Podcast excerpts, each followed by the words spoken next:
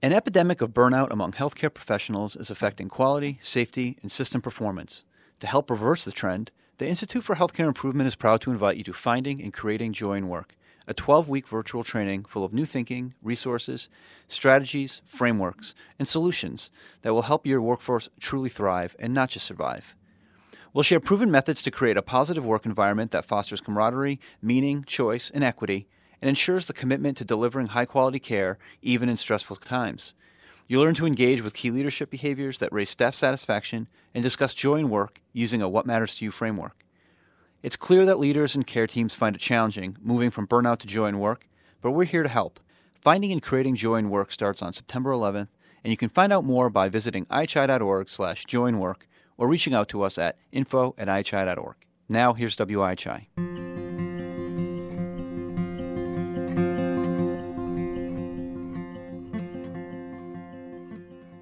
Improving health care and the health of populations has become a high priority in many countries.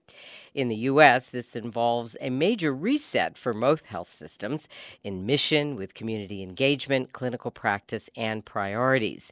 These health systems are just beginning to appreciate what they can do to reduce racial disparities, influence social determinants of health, and develop new types of community collaborations. Now, there don't appear to be any shortcuts or a single roadmap, but we can tell you about four possible pathways to population health on this edition of WIHI. And I want to welcome you to WIHI, an online audio talk show from the Institute for Healthcare Improvement. And we come to you live, and then you can find us after the show on IHI.org and on iTunes. I'm your host and producer, Madge Kaplan, and IHI's Director of Communications. Pathways to Population Health I do not use that uh, phrase lightly. It is the name of an initiative, it's the name of a new website, chock full of helpful resources, and it's become an organizing framework to help any health system better craft a population health strategy. Joining us by phone from Cleveland, Ohio, I want to introduce Christina Lundquist, who is currently serving as Vice President for Operations at Rainbow Babies and Children's Hospital and MacDonald Women's Hospital. That's all part of the University Hospitals Health System in Cleveland, Ohio. Christina is responsible for the overall management and strategic leadership of the day to day operations throughout the hospitals. Welcome, Christina. Thank you very much. I'm glad you're Thank here. Thank you very much. Fantastic.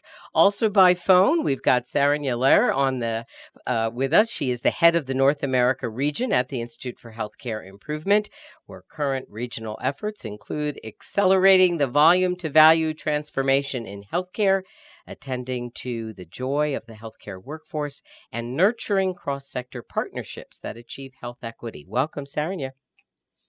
Thanks, Madge. Happy to be here. And here in the studio with me, right across from me, is Laura Council. She is the Senior Medical Director for Primary Care at Cambridge Health Alliance and a practicing family physician. Cambridge Health Alliance is headquartered in Cambridge, Mass.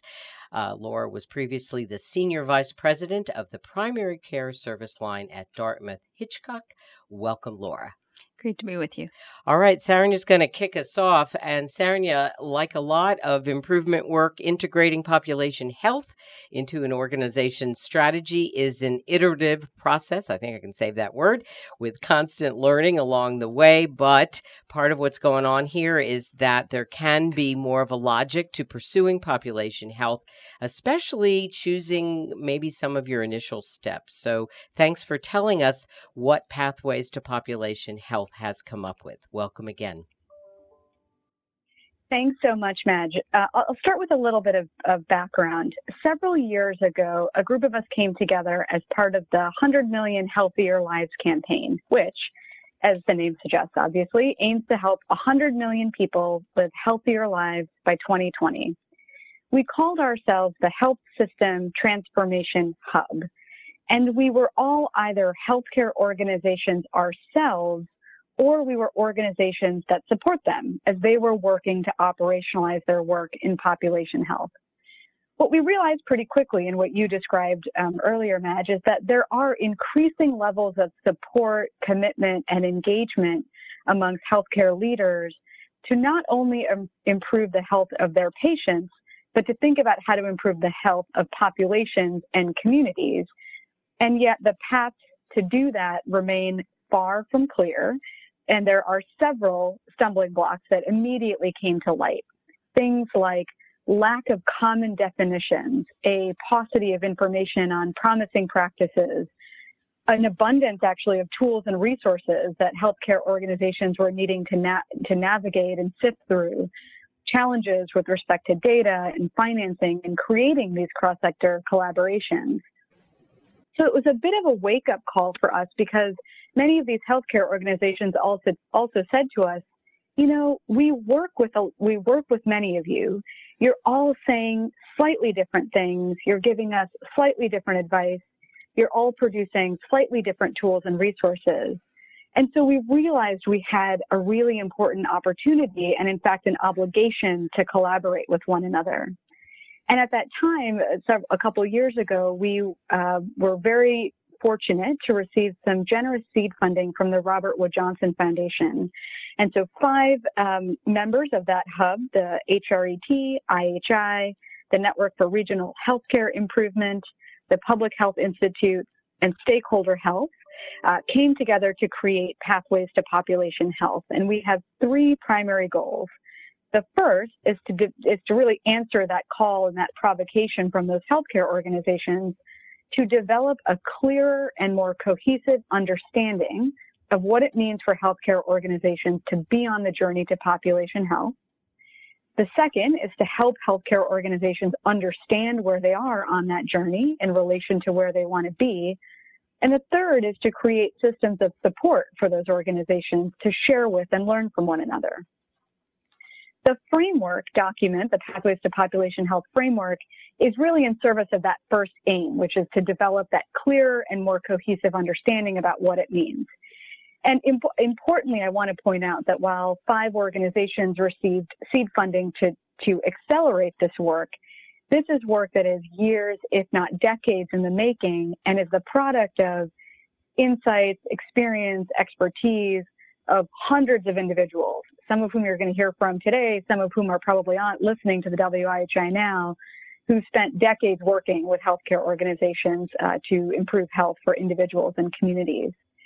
The framework, which you can, um, I know it's already in the chat, you can download um, for free, has a, a, bunch of different components. There's uh, information about the key mindset shifts that need to occur for healthcare organizations to embark on this journey.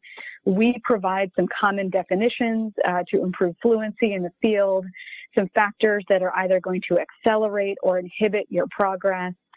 Um, but I'm going to focus uh, right now on the, the portfolios of population health, that second component of the framework. These are what we call four interconnected areas of work that could comprise a healthcare organization's population health improvement strategy. The portfolios represent really two major opportunities for healthcare organizations to improve health, equity, and well-being. Go back to the previous slide for just a moment.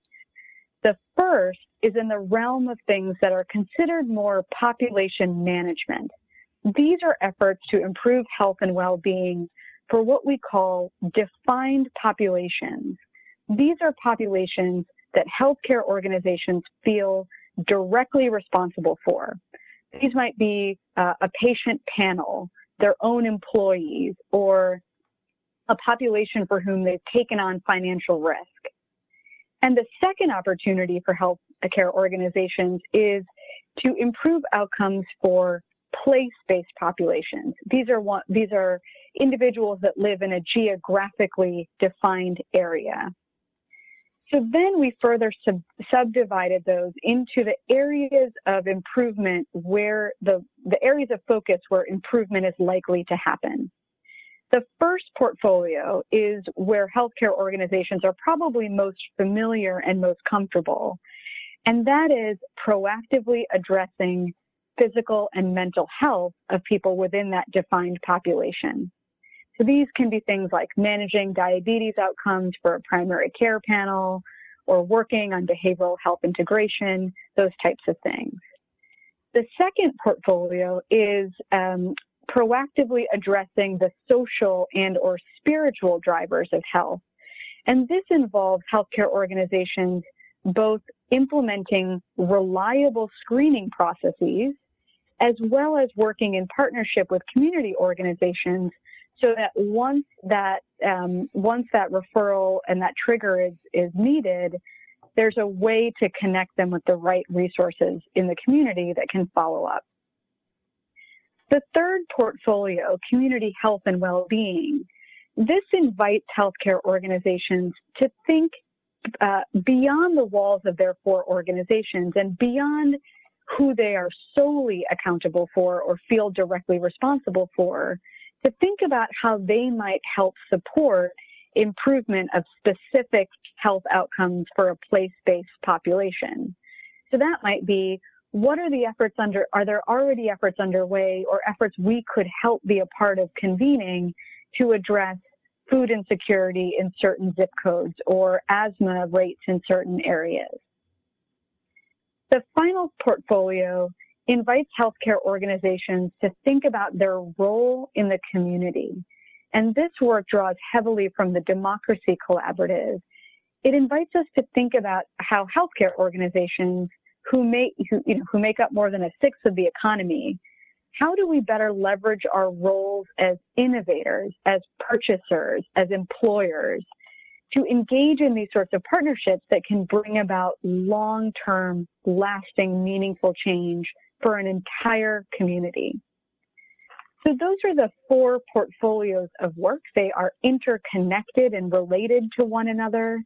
Um, I know in a moment you'll hear from, from two terrific organizations about their work in this area. I'll, I'll wrap up just by noting that IHI shared this framework officially a little over a month ago at our annual summit.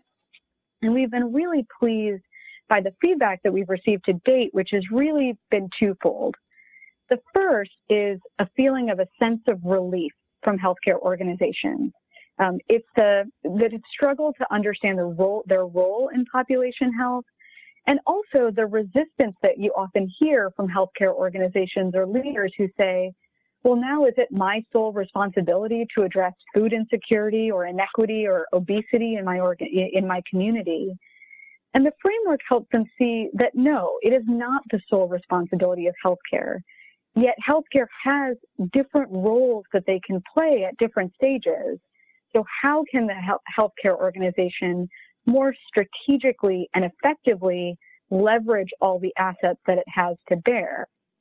And the second piece of feedback that we that we tend to get is a sense of hope. Because as organizations begin to map out the existing work they have in each of those four portfolios, they find, you know, in a in a terrific way that they've done a lot of work and they currently have work underway in each of those areas, but it might be siloed or disconnected from one another. So it affords an opportunity for that organization to have a larger conversation about what their ultimate population health improvement strategy is, how existing efforts could be better integrated, and what additional assets they could tap into both within and beyond their four walls to achieve their ultimate aim. So let me stop there, Madge. I'll turn it back to you. Okay, Saranya, thank you so much. That's couldn't be clearer and so helpful in terms of um, the framing, and we'll have to bottle that um, introduction because I really think it helps set set us up so nicely. Um, uh, we'll hear from Saranya again uh, throughout the hour. Uh, I'm going to turn now to Laura Council from the Cambridge Health Alliance. And uh, Laura's going to uh, start to kind of unpack the first two portfolios, uh, and then Christina uh, will look at three and four. And uh, as you'll see, uh, there aren't necessarily firewalls between all of these things, uh, but there is a, a, more primary focus, and that gives us an opportunity to see what work looks like uh, in each one. So, Laura, welcome again, and thanks for your comments. Thank you. So, I'll start by telling you about Cambridge Health Alliance. We're an academic community health system um, serving approximately 115,000 primary care patients. Cambridge, Somerville, Malden, Everett, Revere, just towns north of Boston. We are a health safety net system. We have a large proportion of patients um, in the new MassHealth ACO model, and we have a long history of um, being dedicated as a system to improving community health and population health and tailoring the care to the individual preferences of our patients.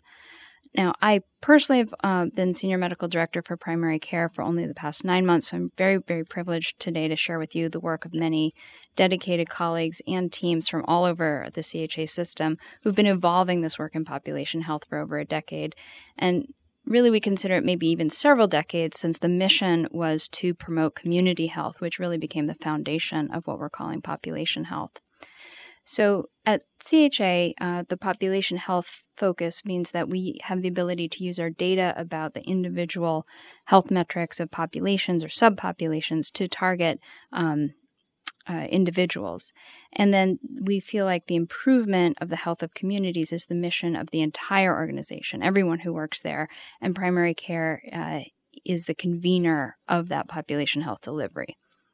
So, starting with Portfolio One, our our strategy um, around Portfolio One really relies on using data mined from our electronic records uh, to determine how we're performing on our unified quality metric goals. Uh, these goals are created. Um, we evaluate the expectations of our multiple different payers and the needs of our multiple communities, and then determine what improvements uh, are needed and achievable within metrics. Then uh, in the form of reports and, and care gaps around individual patients, we use that data to inform the work of the primary care team members who outreach to the patient. So, outreach is done in our system both by the centralized resources and the primary care site based teams um, working off of specific provider panels. Um, InReach is our term for addressing uh, care gaps during a person's uh, in office visit. And then between the system level data and the site based um, uh, care team, we have a performance improvement structure that we use um, population health data to inform uh, localized workflows improvements at the clinic sites. So, each member of our whole extended care team has a role in addressing uh, the screening, preventive, chronic care health needs of the population. That's part of our inreach at each visit and part of our outreach between visits. So you know, we feel like the work of population health becomes the day to day task uh, in primary care. So, because we already had that workflow established for addressing the physical health screenings um, and interventions, we were able to then introduce mental health care into that same framework. So, we have a screening form that we use with every patient at least annually. That screening addresses anxiety, depression, substance use, Positive screening leads to further assessment with standardized tools, and that uh, in turn guides appropriately directing the behavioral health resources or referrals. And, you know, we're now five years into that. Um, in the integration of the tools and the associated health, behavioral health resources, um, as well as uh, using tracking uh, registries for all of those tools. And it all just seems like a normal part of primary care. So, what we're embarking on next is taking that framework, using the same workflow processes, and addressing the needs in Portfolio 2.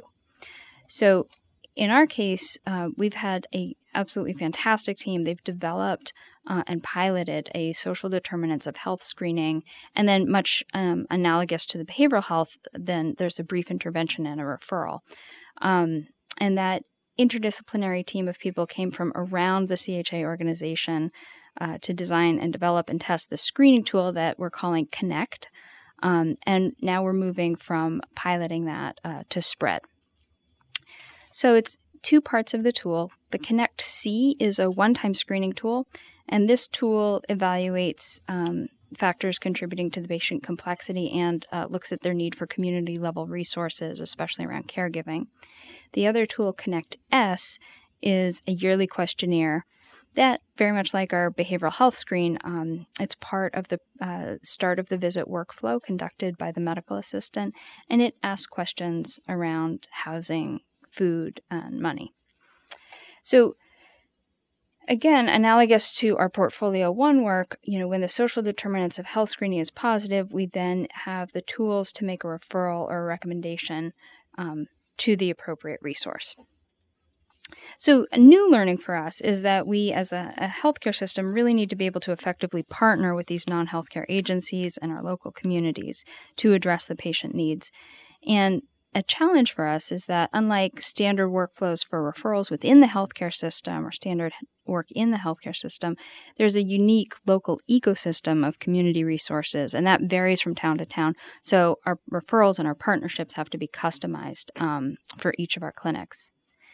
And overall, I would say that you know our, our learning so far is that the portfolio one work um, really signaled the need to go beyond just the in-person office visit and beyond that traditional provider-patient dyad and expand out to the team we're finding the work of Portfolio 2 really signals for us the need to go beyond the healthcare system itself and traditional medical model approaches to population health. And we have some challenges. Um, they, that includes reliably delivering the best practice for every patient every time. Um, it includes making sure that everybody in our whole organization understands that that is part of their job is to deliver that level of population health. And then we also need to develop and support the skills of each team member uh, to be able to partner with patients and families and communities to make that difference. And I think most challenging of all um, we need to do the subgroup analyses to see that we are making those improvements um, with equity across all of our um, subpopulations. What would you say are some of the subpopulations uh, that you're wanting to make sure are included? Yeah, so um, besides just the geographic communities, uh, we want to look at across different uh, payers, um, racial, ethnic uh, groups as well, um, and uh, and pa- patients with different um, social situations? Are we making sure that our severely mentally ill patients still um, are allowed to have the same access to care for preventive screenings as everybody else, for example? Okay, great. I want to just go back to one slide where we included, whoops, where is it? It says something about uh, portfolio two. And on that slide, if you can find that one, John, which is for everybody. There we go. Revere mm-hmm. in a recent screen, you've got 50% of patients are food insecure. We didn't know until we asked. And can you uh, just speak to that a little bit? What happened there? Yeah, this was a finding from our pilot team um, who partnered with Revere uh, Clinic site. And everybody, um, because they work with these patients and have developed close relationships with the patients and families, figured that there was some level of food insecurity in the community. But we had no idea that it was every other patient that we were seeing in the clinic. Um, and we wouldn't have known that unless we had done that screening and asked.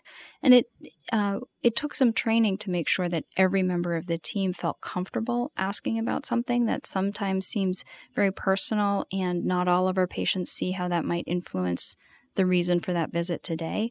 Um, but they were able to to do that, and I think these results then um, led to a further partnership with Project Bread, um, uh, and the ability to get food bank food into um, into the clinic delivery site. Okay, very good.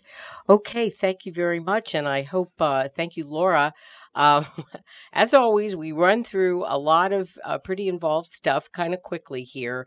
I hope you will take the time to review the slides again uh, if you didn't get to uh, ahead of time, and uh, and even now during the hour, please think of some questions or comments you'd like to make based on what you're seeing and hearing.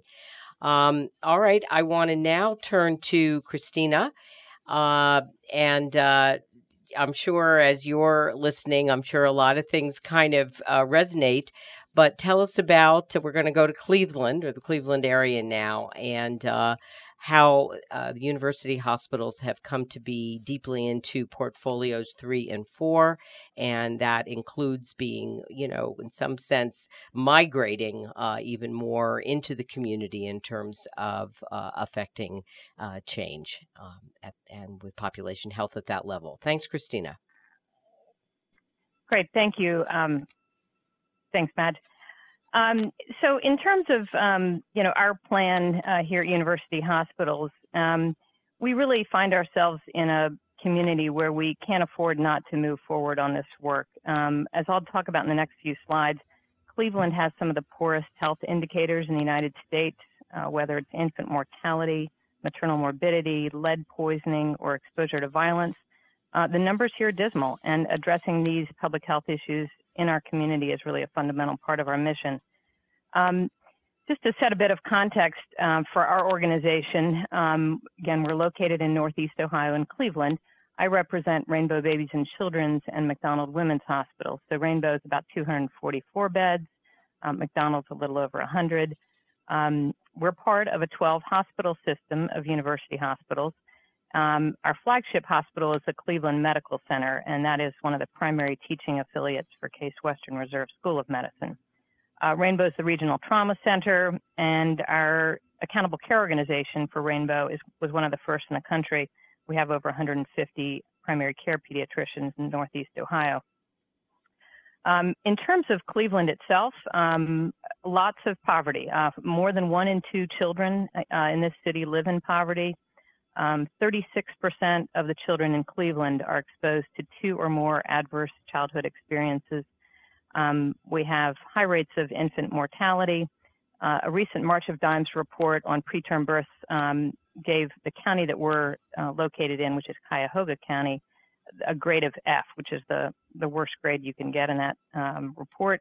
And Cleveland itself, unfortunately, has the worst rate of infant mortality among uh, the top 100 cities in the United States. Um, significant disparities um, between African American um, individuals, particularly infant mortality rates being six times higher than non Hispanic whites. Um, the area that we're in is called the Greater University Circle. The 10 zips just right around our um, organization um, have, again, high rates of unemployment and very low uh, incomes. So in um, in about 2005, um, our organization became one of the founding members of this organization, a larger um, citywide organization called the Greater, Greater University Circle Initiative. And this was coordinated by the Cleveland Foundation, um, and it involved some of our partner um, neighboring organizations such as the Cleveland Museum of Art and Case Western Reserve University, as well as the Cleveland Clinic. Um, we basically we're partnering with them um, and convening as anchor institutions to talk about how we can leverage our own economic power um, to build more inclusive wealth and healthy neighborhoods within um, this greater university circle area.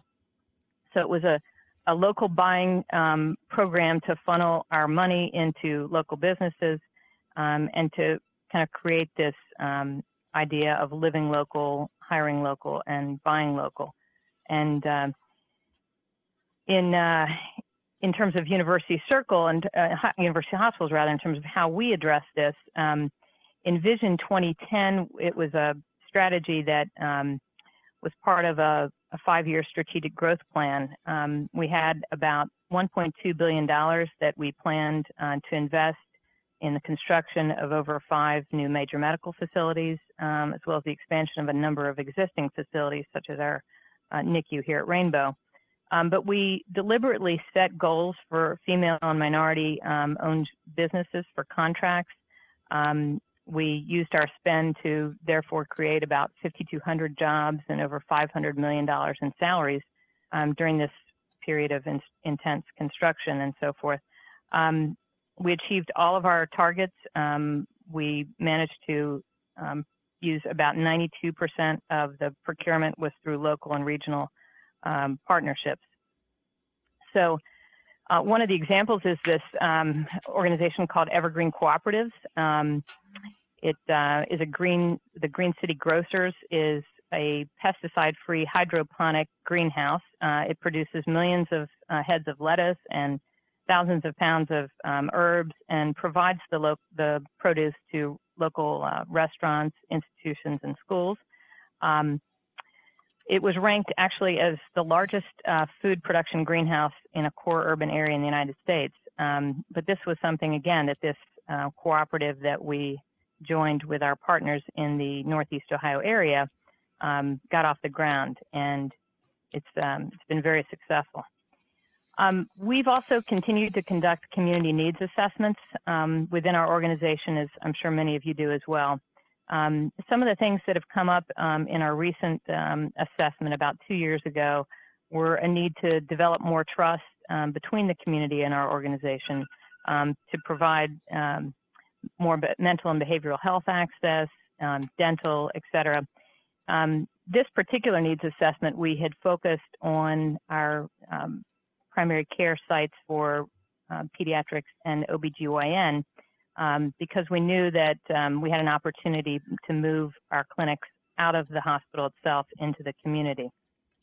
So we were very deliberate in, in also partnering with the community to understand what their, their needs were. Um, just as we've been thinking more holistically about our mission um, to include our operations and hiring investments, we've been thinking uh, holistically about our role in enhancing uh, our overall patients' well-being in terms of the evolution of that care. So again, moving from this episodic um, model of care to one of total health care, um, from traditional health care to a community integrated anchor institution.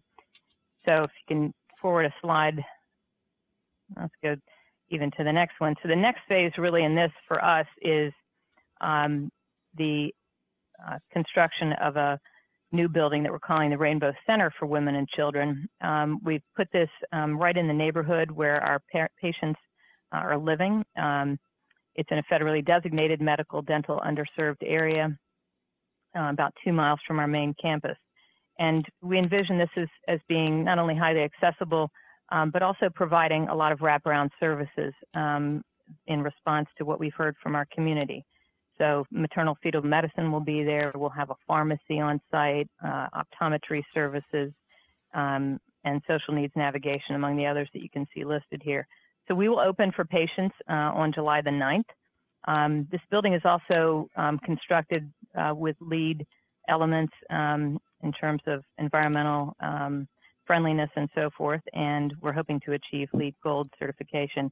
Um, we're also fortunate because we live in a city with a, a long history of philanthropy. Um, we've received tremendous um, funding from uh, individuals and foundations and corporations, um, such that uh, almost 100% of this project, um, along with new market tax credits, has been uh, used, uh, has been funded by philanthropy.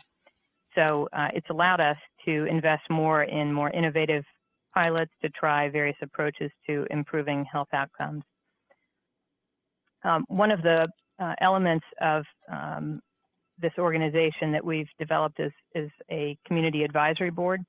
Um, so we've convened over 47 patients, grassroots community members, and community leaders, um, and really engaged them to um, convene diverse stakeholders, to stimulate um, new partnerships, hopefully strengthen our capacity to address uh, social and environmental determinants of health, and uh, collaborate further to provide specific input on the programming for the new center. So we have um, individuals from the local schools, from community organizations, from the criminal justice system, um, faith-based organizations, and so forth.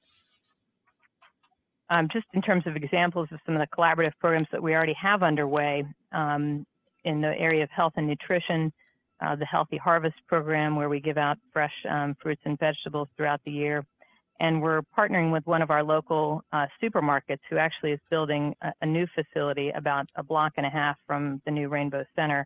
Um, they uh, agreed to put a teaching kitchen in this new supermarket and uh, conduct some um, educational programs for our patients and community members in terms of uh, how to how to cook more healthy foods and so forth. Um, Birthing Beautiful Communities is another wonderful organization locally. They um, provide community doulas and um, we're continuing to work with them to um, to hopefully improve the health of our mothers. And then lastly, in the area of employment, um, we have a number of partnerships um, locally on developing uh, more uh, individuals ready for work, workforce training, um, and we've also engaged with our uh, colleagues in the Transit Authority um, to provide more bus stops to make this center uh, even more accessible. So a lot of work, work going on, um, certainly a lot um, more to do, but I'm um, happy to answer any questions later in the program. Thank you so much, Christina. And uh, I'm sure there uh, folks are starting to tee up some questions in the chat. And um, uh, we welcome uh, your thoughts and observations. Again, we kind of uh, made a slight, you know, one, two, the portfolios one and two. Maybe John will go back to this uh, nice image from the Pathways uh, for Population Health um, sort of uh, way of depicting um, the four portfolios. Um, so one and two with CHA, and three and four, and I think these are really rich illustrations. Um, I want to just give Saranya, who uh, both knows the work and is listening to it anew, um, just a, a, minute or two to comment on anything you heard that you might want to underscore or bring out to make sure people uh, took in with all this information. Thank you. Thanks, Madge. Jim, you just you just highlighted it actually, which is the level of interconnectedness uh, amongst these portfolios. So one of the things that struck me um, from both what Laura and Christina said is how much this work was anchored in their mission. This the work of improving the health of communities, not just patients or individuals, but of communities, was so deeply embedded in their mission and actually creating the right structures, processes, and cultures to achieve that. Um, I, I, think really, really came out. One of the things, uh, or, or, two things that I was struck by in particular, um, that that Laura highlighted. One is the aspect of ensuring that the right people on the right team uh, the right people were doing the right work in terms of the team um, because population health isn't just the isn't just the responsibility of one individual or one department. As she notes it's it's the work of the entire organization and understanding the different roles um, that people play and how they interact with one another to achieve those goals. I think laura highlighted really nicely. The other thing um, that i think both laura and uh, christina highlighted was sort of the building block. So as Laura described, starting with a reliable screening to understand what some of the physical health needs may be, building on that to then understand, well, what, what are some of the, the mental health drivers? And then using that to then go the next step and say, well, what are some of the social drivers or social needs that our patients may be having? And um, and then really connecting with the different resources and leveraging the different assets that they had both within their system and then outside of their system um, to address those.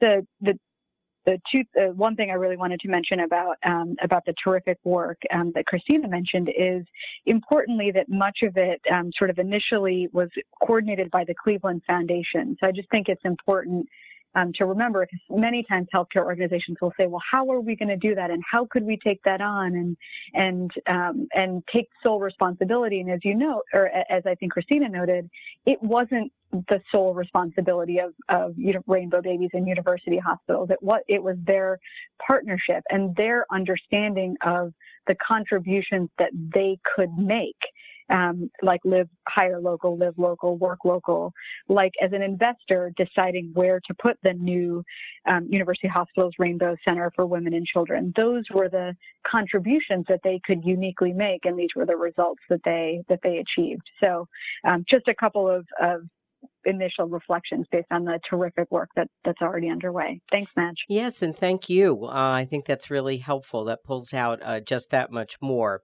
Okay, we are clearly in chat time, and uh, thank you for the questions and comments so far. Just remember to send them to all participants so we can all see them.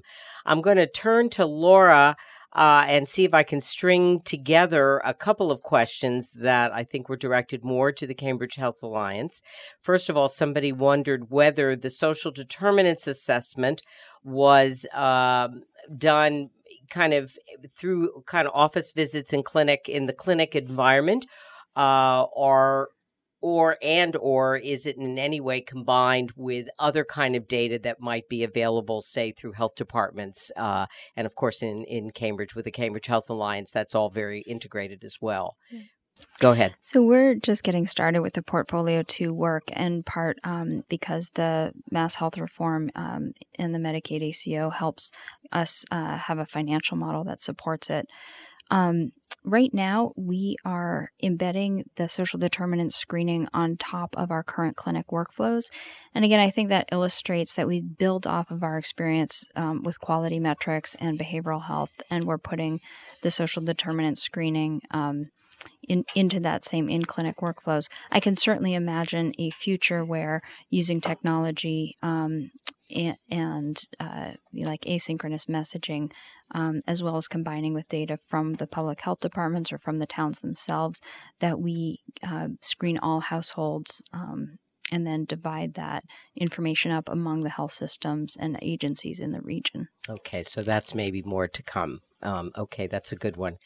All right, let me just add on this one other, which is about culture, which we both were looking at, and somebody, uh, this is Gail, wondering, uh, even even uh, an amazing safety net system like the Cambridge Health Alliance, where uh, all providers are pretty mission driven, uh, this person is wondering about, um, I don't know, the inclination, willingness. Is there a culture issue still, though, for providers, particularly doctors, to be talking with patients about food insecurity, yeah. for example? Yeah.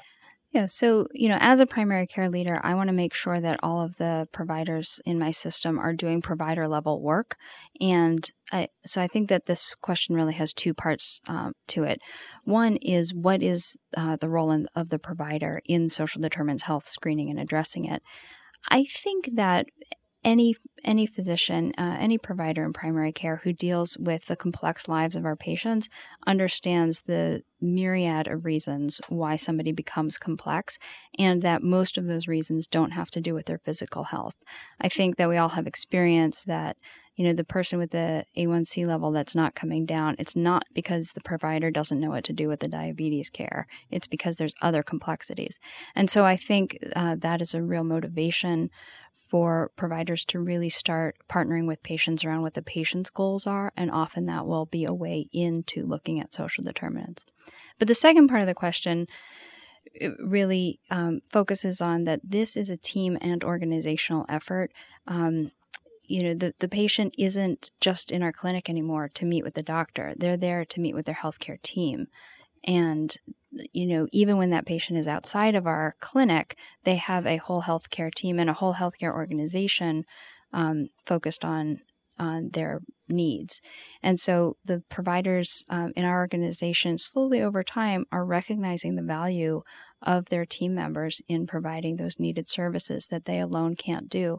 And because they have a team, it um, is a way of moving out of burnout and extending um, the work to many different people in the organization. Who primarily um, conducts the screening, uh, works uh, with the patient uh, on on a visit, say, yep. with some of those screening tools? Um, our medical assistants um, are extremely competent in terms of uh, being able to do the in reach around quality metrics. Uh, making sure that the behavioral health screenings get done, and now, um, at least annually, uh, administering the social determinants of health screening. And that takes investment and training and dedication of that workforce as well. Okay, great. All right. I at least hit, a, I think, about three questions. Uh, I want to uh, ask you, Christina.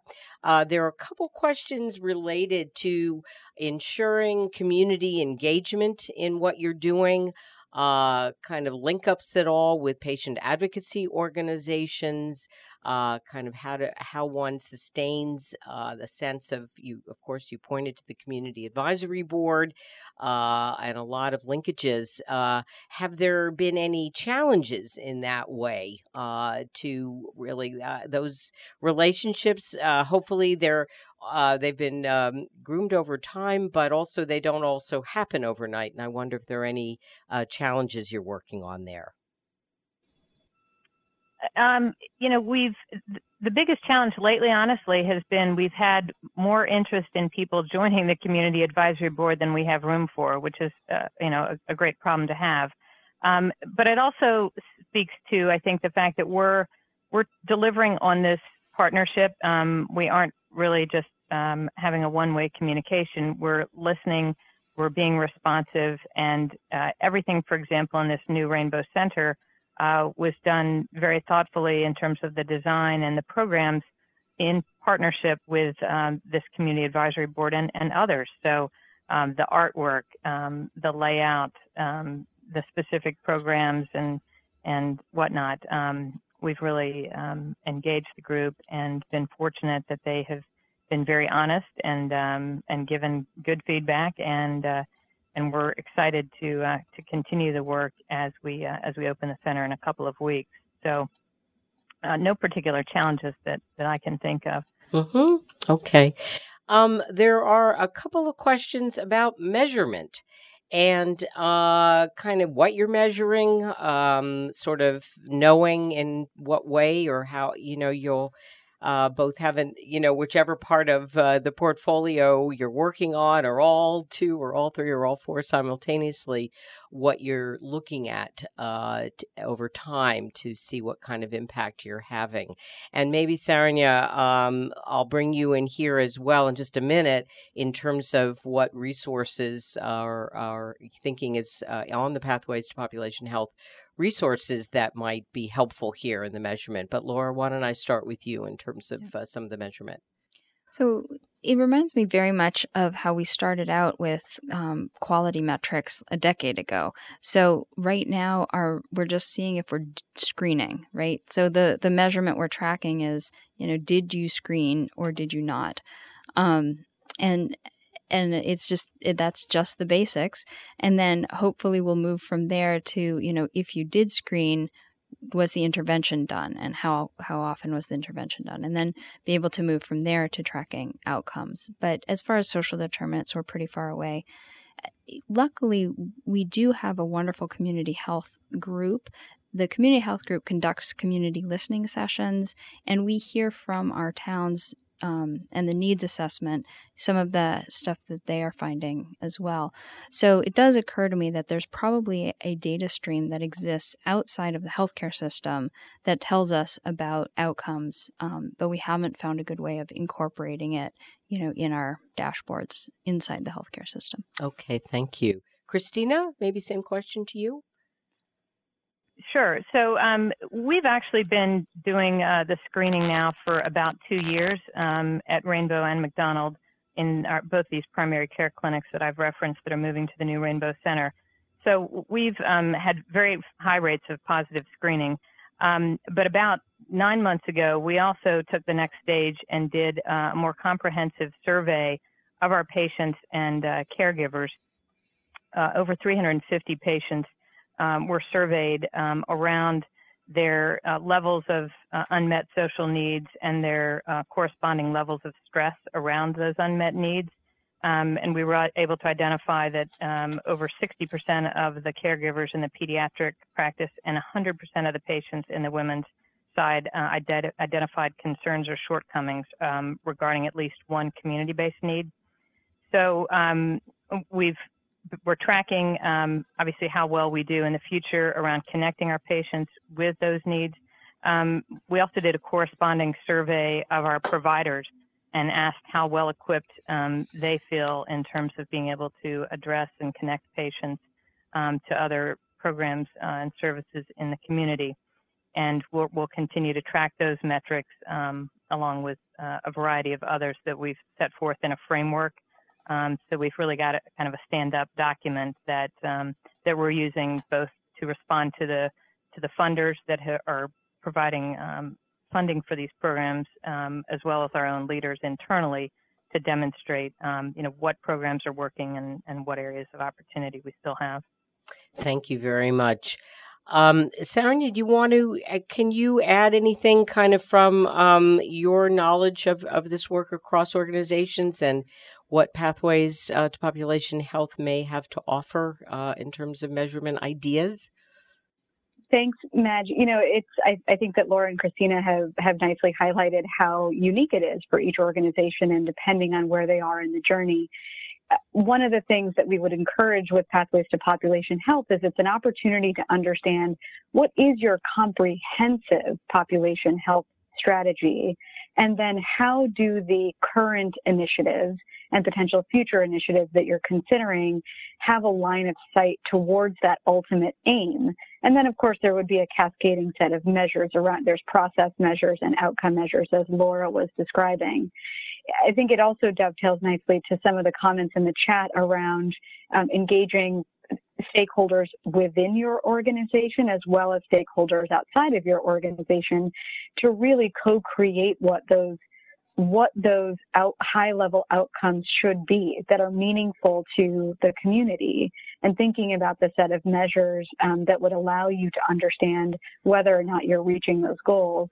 And an important piece that's related to the measures is also around data and being able to share data within an organization and across organizations and also access that organiz- the access that data that helps us identify for example where you know where are communities thriving and where might be their areas where the community isn't thriving. And healthcare may have one piece of that. Um, the healthcare organization might have a piece of that, whereas other stakeholders within the community um, will have different pieces of that data that together provide a much more complete um, picture. And uh, I'll just put one thing in the chat, which is the 100 Million Healthier Lives Measure What Matters uh, platform, which some organizations have used um, as a way to think about the right measures for what they're trying to achieve and, and helps them track it as well. Um, so I will put that in the chat now. Okay, thank you very much. And uh, somebody uh, has also put in uh, an IHI white paper uh, on measuring the triple aim, and there's some other resources also on IHI.org and on Pathways to Population Health. And thanks for mentioning all the good stuff at 100 Million Healthier Lives as well. Um, I want to just uh, one other, I, you know, sequel to that question uh, was or is whether you know in the same way you might refer someone to a specialist, and everyone's talking about closing loops and seeing what happened uh, as as a goal these days. Uh, what about referrals out for different kinds of support services that people may need, and knowing whether folks acted upon them or not, and to what effect? And maybe I'll ask Christina that uh, maybe a little bit further along in that journey. Uh, is that something that you're looking at or have the capacity to look at right now? Um, we are, and we do. Um, so we have a system wherein after we um, either provide a, a, referral to a patient or help connect them, uh, we follow up within a period of 14 to 30 days um, to assess whether they, will, they were able to make that connection or not. Um, we had a, a, case recently where um, a woman had uh, immigrated here from a small country in Africa, didn't really know anybody, and was pregnant um, needed to have access for um, commodities, um, some diapers and uh, cribs and things like that. So we were able to connect her with the resource for that. Followed up um, a few weeks later, um, found out that she'd gotten almost everything she needed, but she um, was unable to get the transportation to one of the sites, and we were able to to hook her up with appropriate transportation and uh, ensure that she was able to get everything that she needed for her for her new baby. Um, so we are tracking that. Um, we've also just uh, uh, implemented a new uh, software system where we're going to be able to text message um, patients and hopefully get more real-time feedback from them if they need assistance or just to confirm that they were able to receive the services that they were looking for. Thank you. Um, one more question before we maybe go around the horn and uh, just get some wrap up remarks from everyone. And I know Saranya wants to make sure you kind of know about some things that you can do following on today's uh, program. Uh, there is an implicit sense that uh, this work. Uh, you mentioned, of course, Laura, training. Um, many people are asking, are you using healthcare navigators? Do you use health, population health specialists, coaches? Is there a lot, not that everyone can afford all the staffing probably, but is there a lot of additional staffing needed uh, to start to make these things really work smoothly? Start with Laura. So I would say yeah, probably yes and no. So um, we have complex care managers uh, who have uh, evolved out of some of our population health work. But in addition, we have patient uh, resource specialists, and these people understand the local um, community ecosystem of resources that you know varies within just a few miles. Um, and that they are able to help connect patients. And that seems to be new work um, that hadn't been done in the healthcare system before. Um, I, I think it really raises the question of when we start to bring the social and spiritual dimensions of care um, in into healthcare, is that the best use of people's resources, or might we have better luck if we understand the people in our communities who are already doing those things and bring those people in in a way that that links rather than paying for the resources ourselves. Uh, at least at CHA, we don't have that answer yet, but we're, we're exploring it. It's a good question. Interesting. Uh, Christina, your thoughts on that in terms of a lot of new roles, new staffing, that kind of thing? Uh, yes, uh, in our experience, we have found that it, it does take some additional staff. Um, as I mentioned earlier, um, we've been fortunate to receive a couple of grants um, from local and national organizations to support some of this work, whether it's the um, screening for social determinants um, or some of the other pilot programs that we're, we're trying out. So um, it is not without um, a need for additional resources, but I think the good news is that there are organizations out there that realize the importance of it. Uh, hopefully in your communities, um, you know, you can demonstrate by your own um, you know, health indicators, um, where the needs are, and uh, and generate some interest um, from the philanthropic uh, bodies there. Okay, thank you very much. All right, well, let's uh, do a quick around the horn, uh, just some wrap up remarks. It's an ongoing uh, body of work for sure, and we certainly hope to uh, return to it on WIHI and a lot of other ways at IHI as well. All right, I think Saranya, I'm going to have you go forth, uh, go first. Actually, uh, uh, you know, families always always supposed to go last, but um, in this case, I want you to go first before uh, we lose more people on the line because I want you to tell people about uh, some steps they can take in order to engage. Okay. Thank you so much, Madge. I'll, I will be quick. Um, I have been so thrilled by the conversations and the dialogue that's been happening in the chat. And I wanted to say that one of the, we've been so pleased by the reaction that we've received to date around this work and an eagerness for organizations to get more deeply involved in understanding how to use the framework um, to make advancements in their own organizations. So we are offering a series of free webinars. Um, the first one, Wave 1, starts July, uh, no, not July, June 13th, starts next week. If you can go to the next slide, um, there's a link where you can, um, there's a link that will tell you how you can sign up. We've had over 200 people sign up so far. Um, this wave will be seven call series that will go over um, the, the high level overview of pathways to population health, and then we'll talk about each of the key areas share some bright spots, some tools and resources, and importantly, it's an opportunity to continue the type of dialogue that we've had today and for you to be able to share with and learn from one another. So check out the Pathways to Population Health website. And if you'd like to join a cohort of change agents across the country who are doing this work and sharing and learning, um, feel free to sign up for IHI's free um, Pathways to Population Health Wave that begins June 13th. Thank you, man. All right. Thank you so much, Saranya, uh, for all your hard work, for being part of uh, today's WIHI and for the work of you and your team and Rebecca and everyone uh, helping to assemble all this.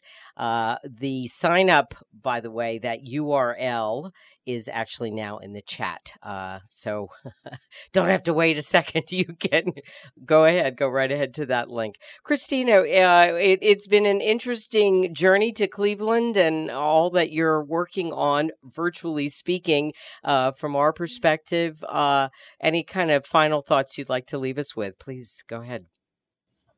Uh, no, thank you. It's um, it's been an honor to to share our work, and we look forward to continuing to um, to dialogue about it and uh, hopefully um, really address some of these um, significant issues in our community and and around the country. So. Yes. Thanks for the opportunity. Well, thank you, and good luck with the opening of the health center, which uh, is an interesting model unto itself, and maybe something we might uh, zoom in on um, there have been some other programs we've done not too long ago that have talked have ended up coalescing in a new kind of health center that's sort of bringing uh, some of those social determinants and uh, physical and mental and other issues together. Laura, um, yeah, thank you. go um, ahead. Uh, any any final ideas or thinking? Just, I think that this um, the visual of the framework has been really helpful in um, sparking the correct conversations within my organization um, and between organizations, and uh, the balancing factor of equity between the, both the healthcare system and our communities, I think, is central, and I'm going to keep carrying that forward.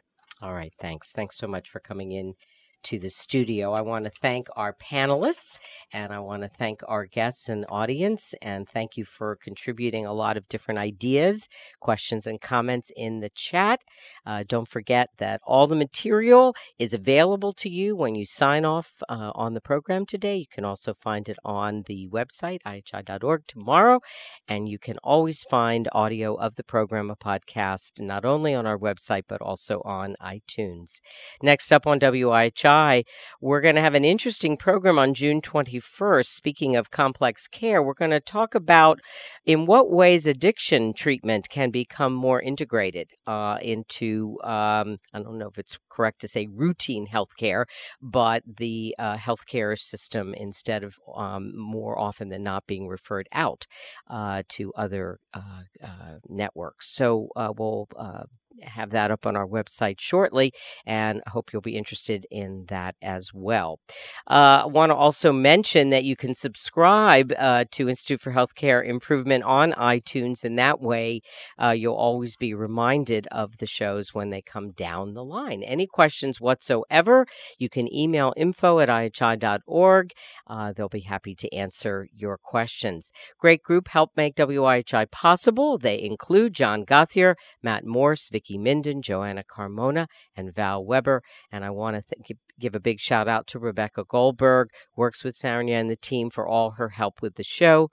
As always, it's my privilege to host this program that continues to be about spirited learning and improving health and patient care most of all. I should say improving population health and patient care most of all for the Institute for Healthcare Improvement. I'm Madge Kaplan. Have a good day, everyone.